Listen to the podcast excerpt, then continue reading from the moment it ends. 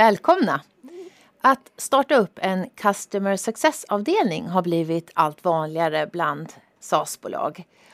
Och Customer Success handlar ju mycket om att få kunden att använda er produkt mycket och eh, få kunden så nöjd att den vill stanna kvar länge.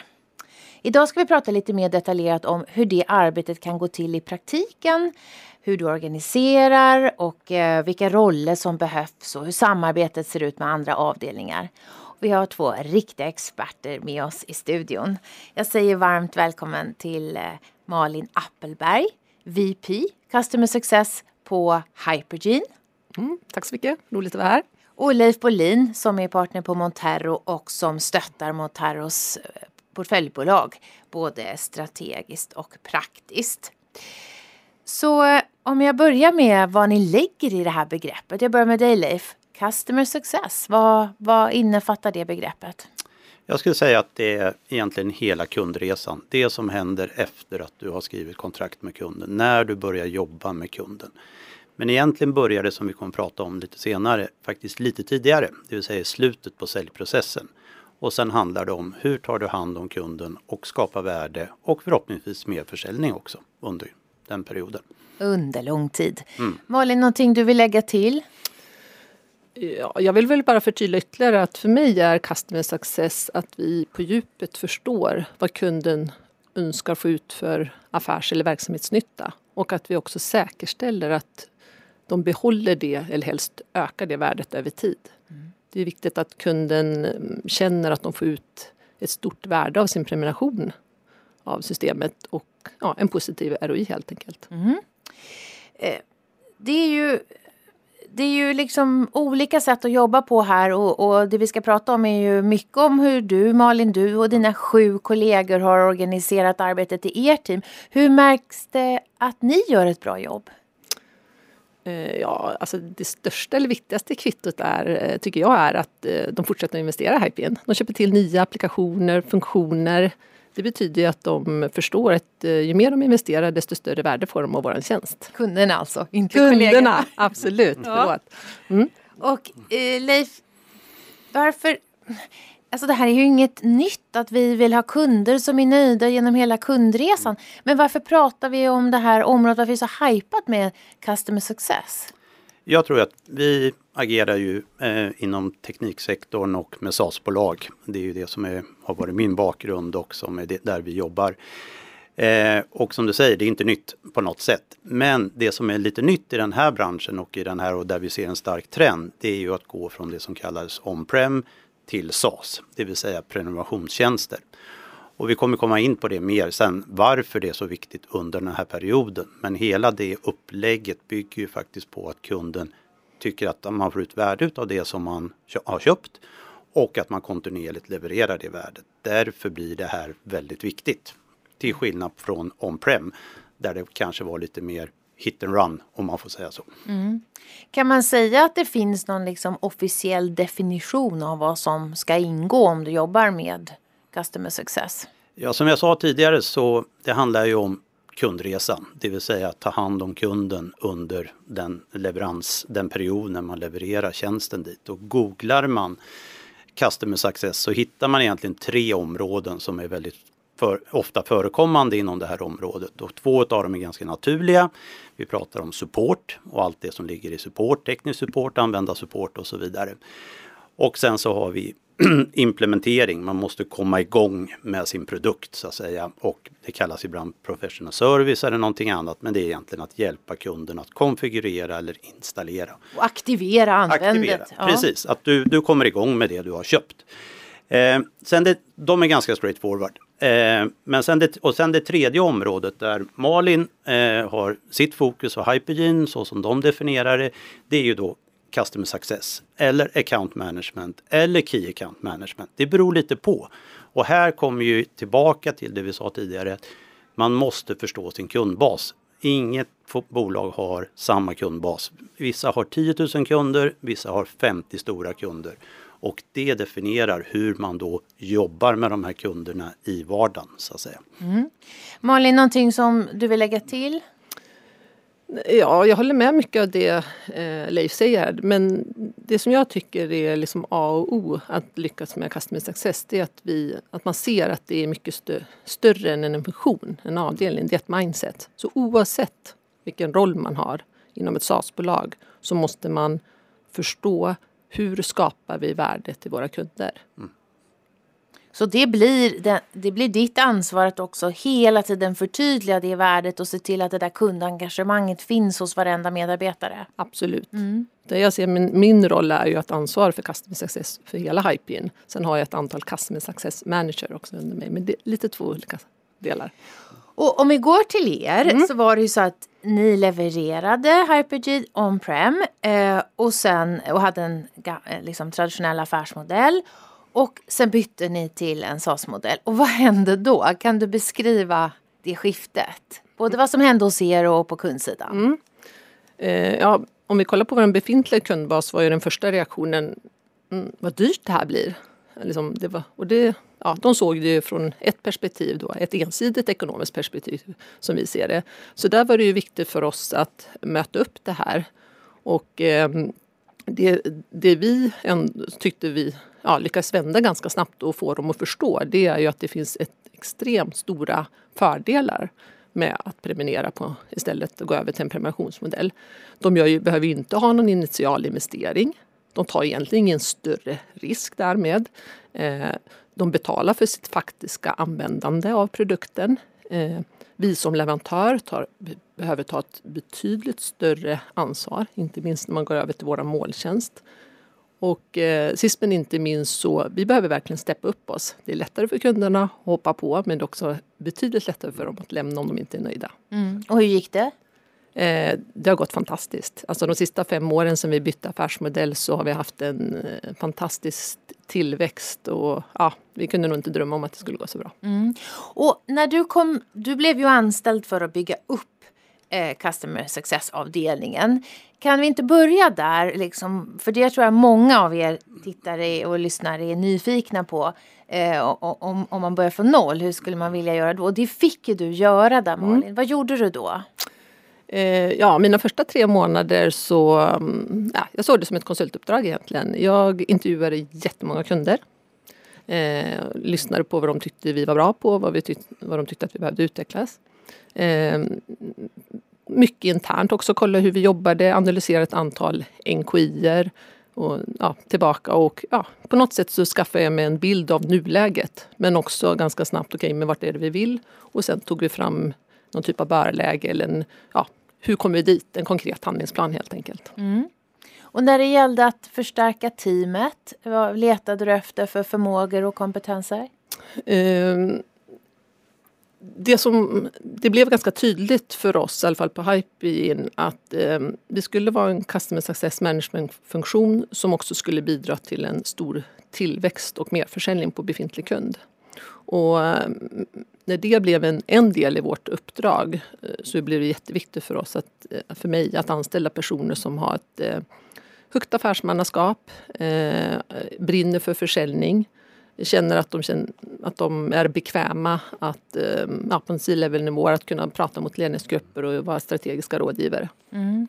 För det lägger du, om man skulle säga liksom, prata lite mer om vad du lägger i uppdraget, det är att ni ger det direkta länken till beslutsfattare på kundsidan. Det, det skulle jag säga, när jag lyssnar på det, det tycker du är en av de allra viktigaste funktionerna som ni har, att ni har den förmågan? Absolut, om man vill, om man vill bidra till en, en bra tillväxt på sin kundportfölj så behöver man hålla den nivån.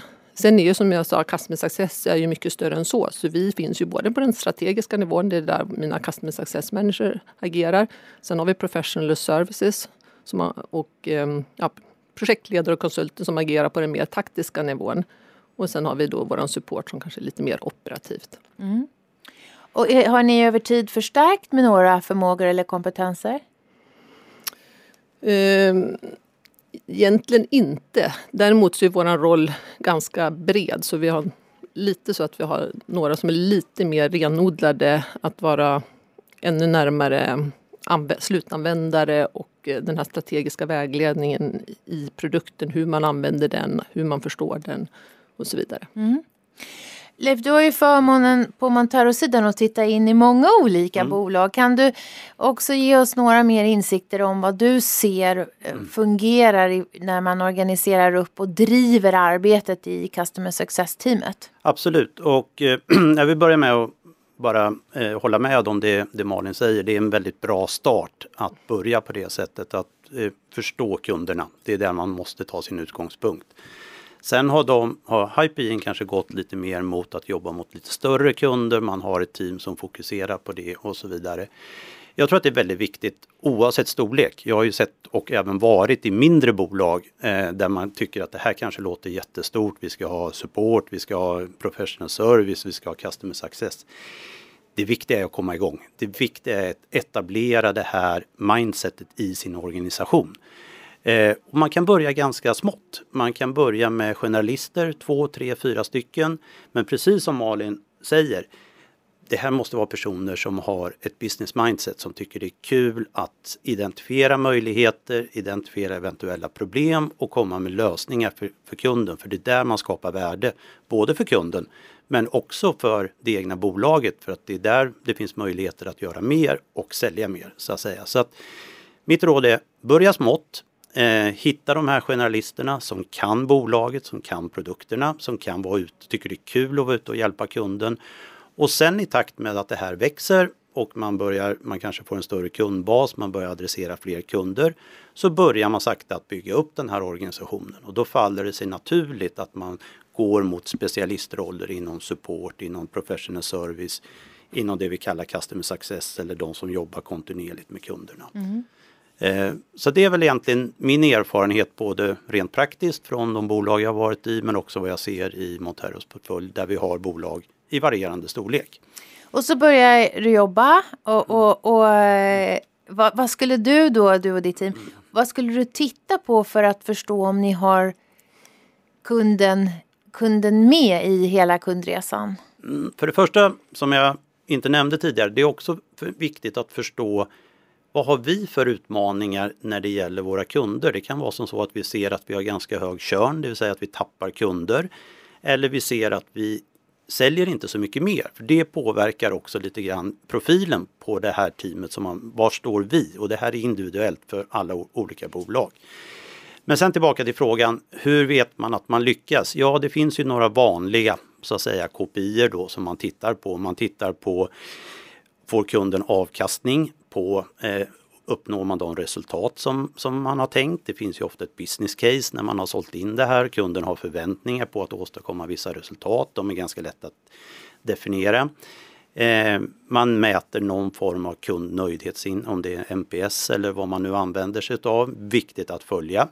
Körn, ett väldigt viktigt eh, KPI att titta på. Förlorar vi kunder? Ja, det är inte bra. Det kan spela, vi kanske fyller på med massor med nya kunder, men det rinner ut i andra ändan ja då funkar inte riktigt våran customer success på ett bra sätt. Mm. Sen skulle jag också vilja säga att det, när vi levererar den här typen av SAS-lösningar, eh, systemlösningar, så finns det väldigt mycket data i de här systemen. Och det här handlar också Customer Success om, att se sig själv som skyltfönstret ut emot kunderna eller radarn ut emot kunderna. Vi som bolag sitter på massor med information som vi faktiskt kan utnyttja utan att vi, ska, vi spionerar eller vi gör något olagligt. Vad är det för typ av ärenden som kommer in till supporten? Det säger, har man användarproblem? Har vi tekniska problem? Hur går utrullningarna? Ökar vi antal an, äh, användare och så vidare?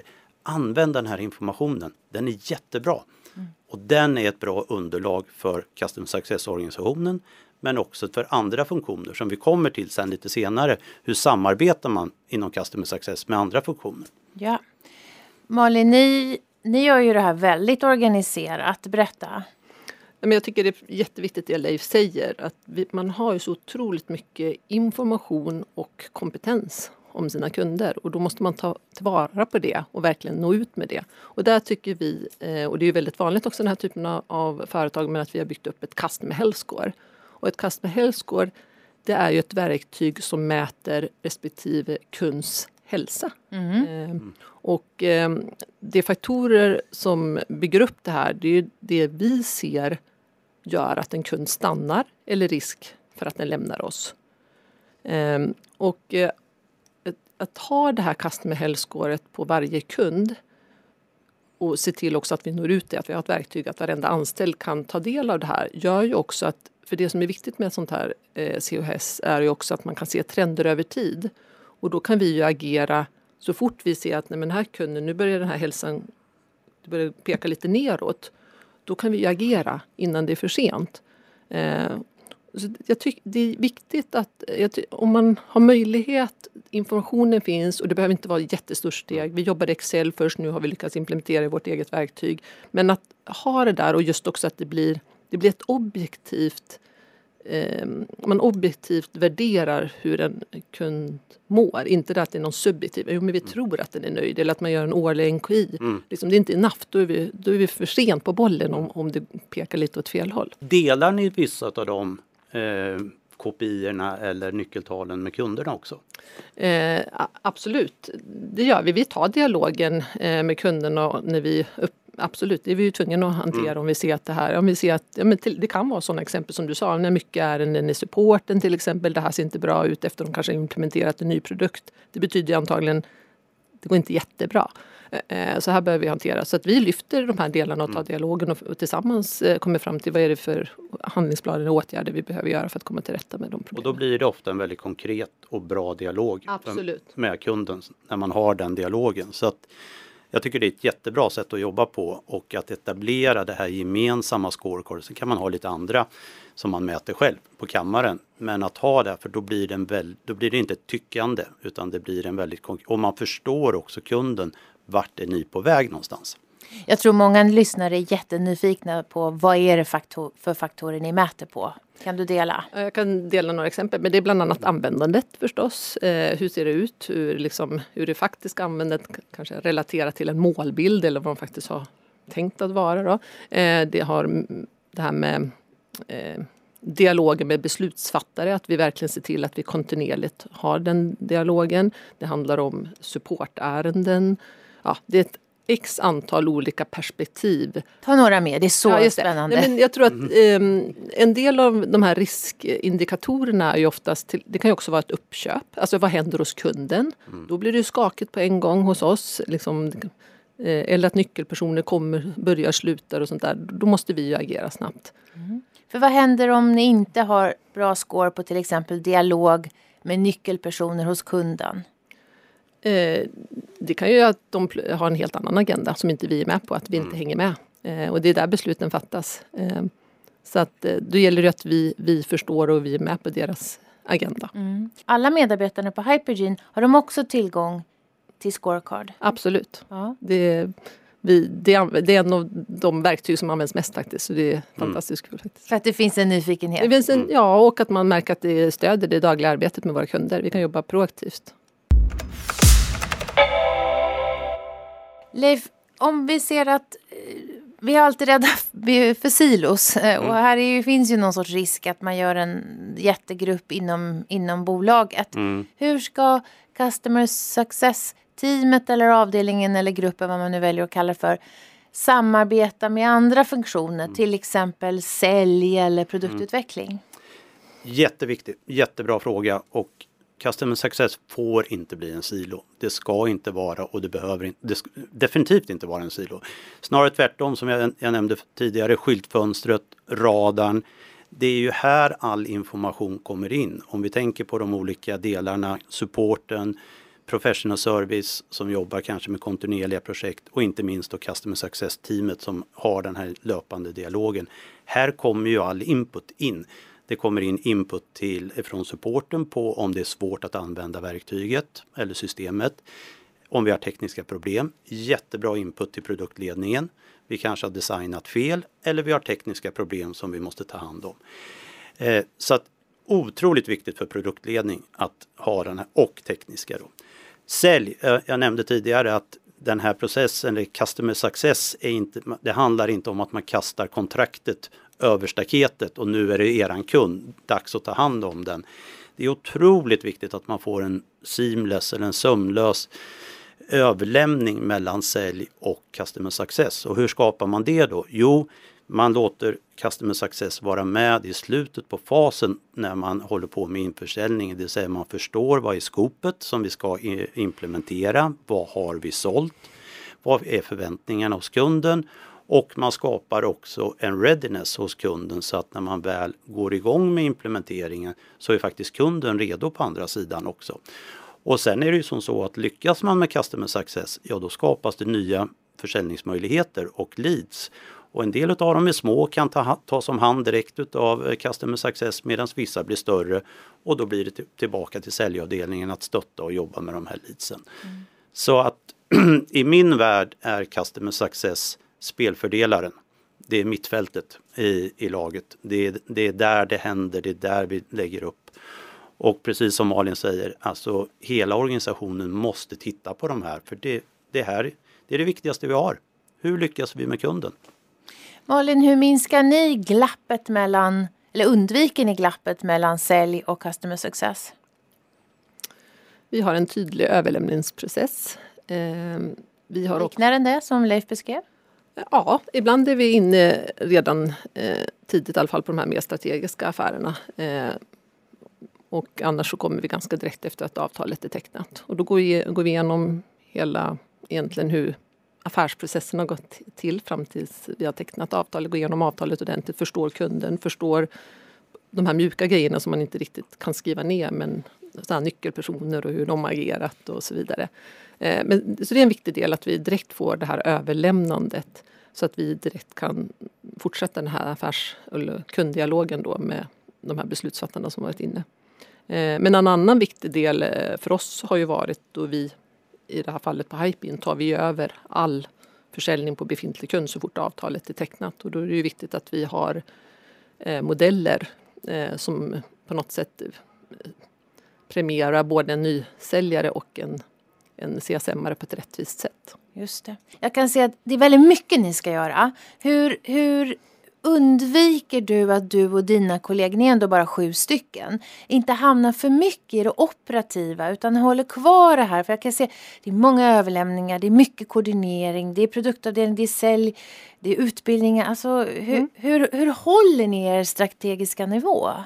Vi har byggt upp en, en tydlig governance modell, en styrmodell eh, så beror, som speglar egentligen hur vi på Hypin möter kunden på olika nivåer. Jag tror jag nämnde det lite inledningsvis också, från den strategiska nivån, den takt, eller taktiska nivån och den operativa nivån. Och då bemannar vi i vårt kundteam eh, med olika delar av organisationen.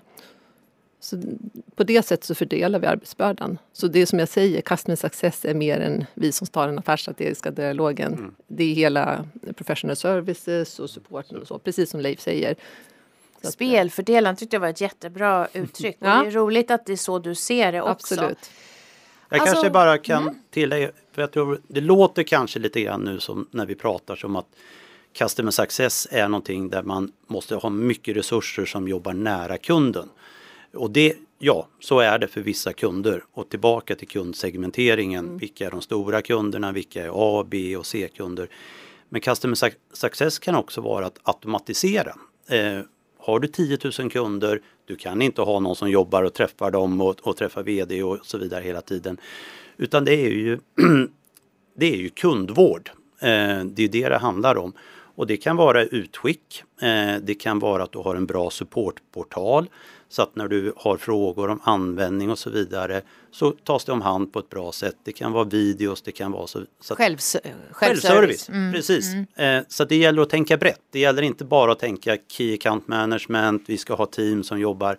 Utan hur ser vår kundresa ut? Hur ser våra kunder ut? Hur tar vi hand om det? Och det finns väldigt mycket att göra när det gäller att automatisera och göra det enkelt också. Mm. Ser det olika ut Malin på olika kunder vad ni har valt att automatisera? Beror det också på kundens önskemål? Eh, ja, både det, men precis som, som Leif sa, så vi har ju kategoriserat våra kunder. Så att från att ha de här strategiska kunderna, kanske de, de riktiga nyckelkunderna och de här med utvecklingskunder som vi kallar det, de som har stor affärspotential. Det är där vi har, för oss som är då Customer Success Manager, lägger vår största, eh, eller tid. Liksom. Eh, men sen de här som ligger lite mer kanske lojala, lite mindre aktiva kunder. De har ju mer eh, den här typen av eh, ja, automatisering och digitaliserade flöden som går och att det mer är support och professional services som är de viktigaste motparterna till de mm. kund. Man kan ju ha 10 000 kunder och sen så kan man ju ha 10 000 kunder där några har väldigt många medarbetare mm. som är väldigt aktiva. Hur löser man att... Jag menar, det är ju bra att, att en hel organisation är aktiverad men det blir mer för er att ta hand om. Hur har ni löst det om man har en väldigt liksom, decentraliserad kund där många har interaktion med er? Jag kan väl säga så här, så som våra avtal är gjorda på, på supporten om man säger så, där är det ganska reglerat att det är inte så att varenda anställd hos en kund bara kan ringa in. Utan det är ett, ett, ett antal där som är lite mera, man ska säga, systemförvaltare eller superuser hos mm. kunden. Så det är ju en ingång. Ehm, men sen är vi ganska så, när vi däremot gör de här utskicken, inte inte kanske till en hel organisation, men där är vi lite mer givmilda när vi bjuder in till webbinars och kunddagar och allt sånt där.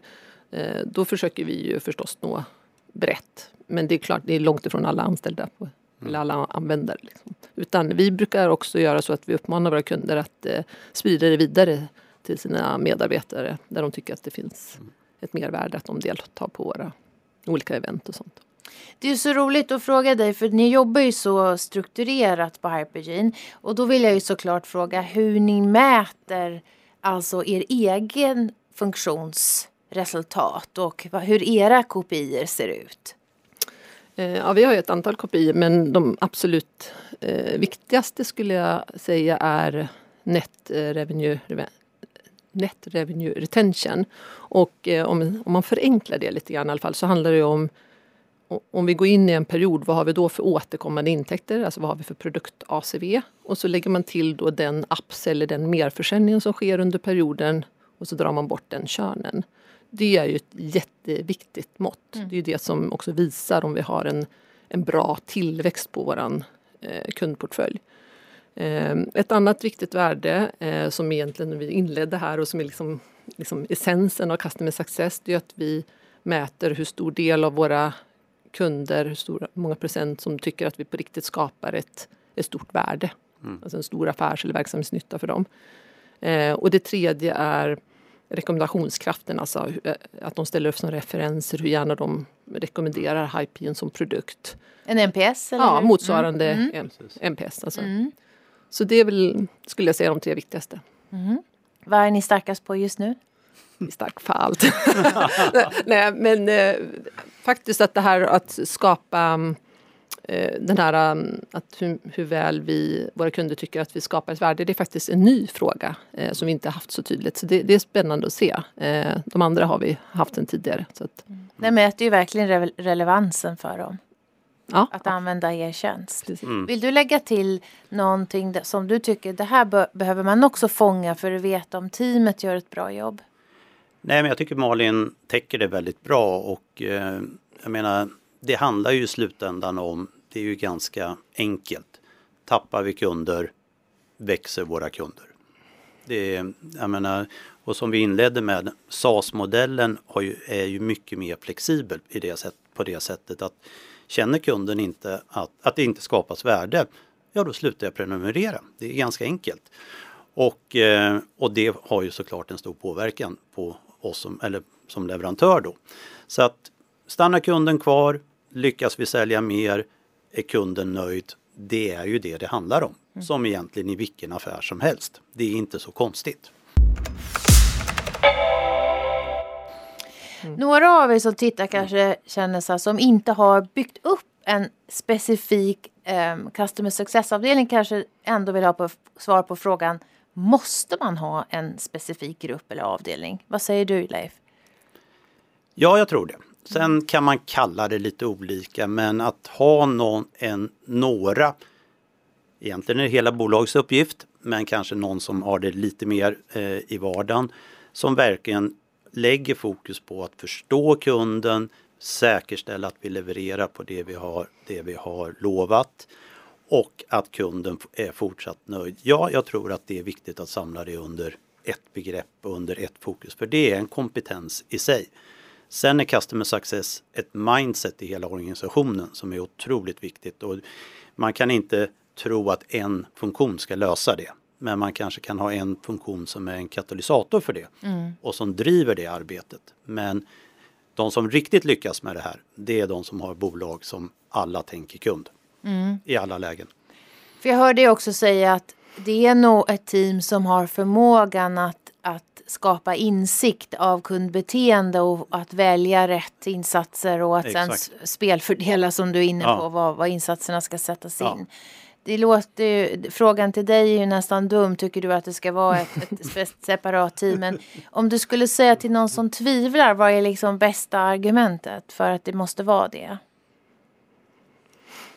Men det blir inget fokus på det, på det sättet. Jag, jag tror att det är faktiskt det är helt nödvändigt eh, att ha en, en separat funktion. Även om det är mycket större än så. Men som sagt, som jag inledde, jag ser mig även som eh, på något sätt ansvarig för hela Hype in att tänka och agera utifrån Customer Success. Men jag, jag ser att, att agera som om man är en Customer Success Manager, det är en profession i sig. Man måste kunna ta de värdeskapande dialogerna, strategisk rådgivare, ha ett stort affärsmannaskap och en passion för försäljning. Mm. Eh, så att, eh, ja. Du har ju lyckan att jobba med det som du själv satte igång en gång mm. i tiden. Och vi säger nu att du fick två månader ovanpå vanliga tiden. Det, det, skulle inte störa. Du skulle få gå på djupet och fördjupa någon förmåga eller kompetens eller lägga till något, något nytt i ditt team. Vad skulle du satsa på framåt? Det är väl egentligen det beslutet vi ganska nyligen har fattat, att eh, lite som du var inne på också, att det kan lätt bli en ganska stor och bred roll. Så nu har vi våra Customer Success Manager som har en lite mer inriktning mot AM, Account Managern, och så har vi en Customer Success Management-roll som vi kallar mer Customer Advisor. Och de jobbar ännu mer ute och hos slutanvändare och kanske för de här också superuser och hjälper våra systemförvaltare och andra ambassadörer ute hos kunden för att på riktigt att de ska förstå hur de ska använda produkten, eh, hur de... Alltså det, vi, vi gör också i vår produkt så otroligt mycket inbyggd eh, om man säger, bransch eller segments eh, affärs och verksamhetslogik. Så det, ibland kan det bli ganska sårbart när nyckelpersoner hos kunden slutar. Eh, och då måste vi vara där. Och vi känner också att det finns ett behov av att eh, vara där och inte behöva liksom, ta betalt för allting vi gör. Som man kanske gärna gör om, om man är konsult. Liksom. Så, att, så, en roll fokuserar mer på säljet och en annan på djupare aktivering? Ja, och då handlar det mer om att kunna användning. det. Vi stöder de styrmodeller, processer och djup branschkunskap. Mm. Skulle du kunna dela några så här på slutet misstag som du ser att det där ska vi inte göra om? Och det ska ni inte ja, göra. Nej, precis, det ska vi. Nej, men det vi gjorde eh, var ju att vi sa från början att vi ska ingå i alla styrgrupper. Alltså när vi får en ny kund och man gör ett första implementeringsprojekt. Och det kan ju bli ganska många styrgrupper. Så där insåg vi efter ett tag att vi blev liksom för operativa. Det blev mycket att man fastnade i djupet på de här implementeringsprojekten. Att vi, det blev mycket att man pratade liksom funktioner och timmar på fakturer och så här. Vilket gjorde att vi tappade fokus på den liksom mer den här strategiska eh, dialogen som vi behöver med kunder. Så nu är vi lite mer försiktiga där och vi tar de strategiskt viktiga kunderna. Eh, men, men annars så får konsultorganisationen med konsultchefer och de bemanna upp styrgrupperna. Annars blir det väldigt upphackad agenda. Ja, och det, man, man, det blir lätt att man hamnar på för låg nivå. Liksom. Mm. Ja.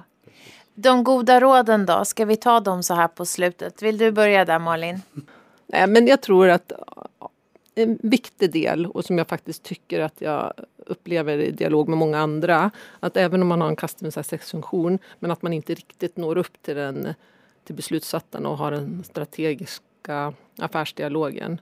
Och eh, ja, så som jag ser på customer success så handlar det i slutändan väldigt mycket om att också uppnå en stor tillväxt och att man får ut mer funktioner och applikationer och så bred portfölj man kan av sin produkt.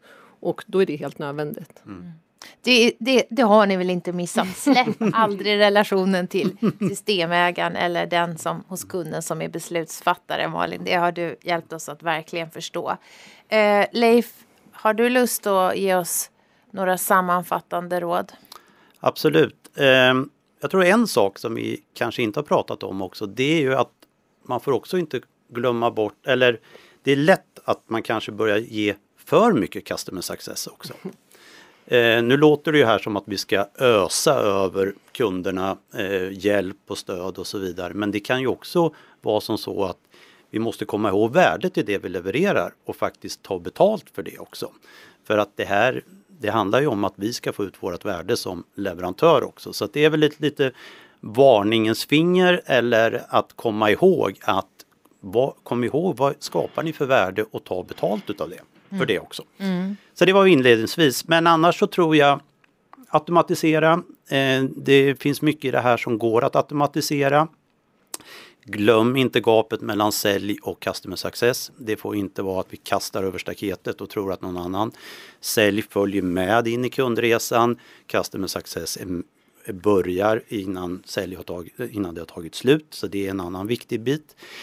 Mäta såklart. Det, det här handlar om att mäta. Det här handlar om att förstå kunden och förstå vad vi gör. Vad är, vad är, liksom, vad är hälsan eh, hos kunden? Och sen sist men inte minst, det här i, kan drivas och ska drivas av en funktion. Men det är något som berör hela bolaget alla dagar, mm. alla minuter. Mm. Och ni båda, skulle, om jag skulle sammanfatta vad ni har sagt förutom det och beslutsfattande så är det ju förstå, förstå, förstå ja. era kunder. De är Exakt. inte lika. Nej. Och omvandla de insikterna till action. Och om man inte gör allt så ska man i alla fall börja någonstans har jag hört dig säga yes. flera gånger. Exakt, börja nu. Börja nu.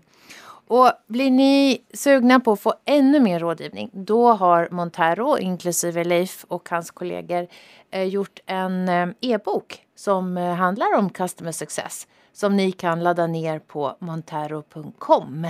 Och de där är ju alltid väldigt eh, straightforward, bra paketerad kunskap och lång erfarenhet, lättläst. Så det tackar vi för. Tack för att ni var med oss idag i studion eh, tack. och eh, tack alla ni som har lyssnat.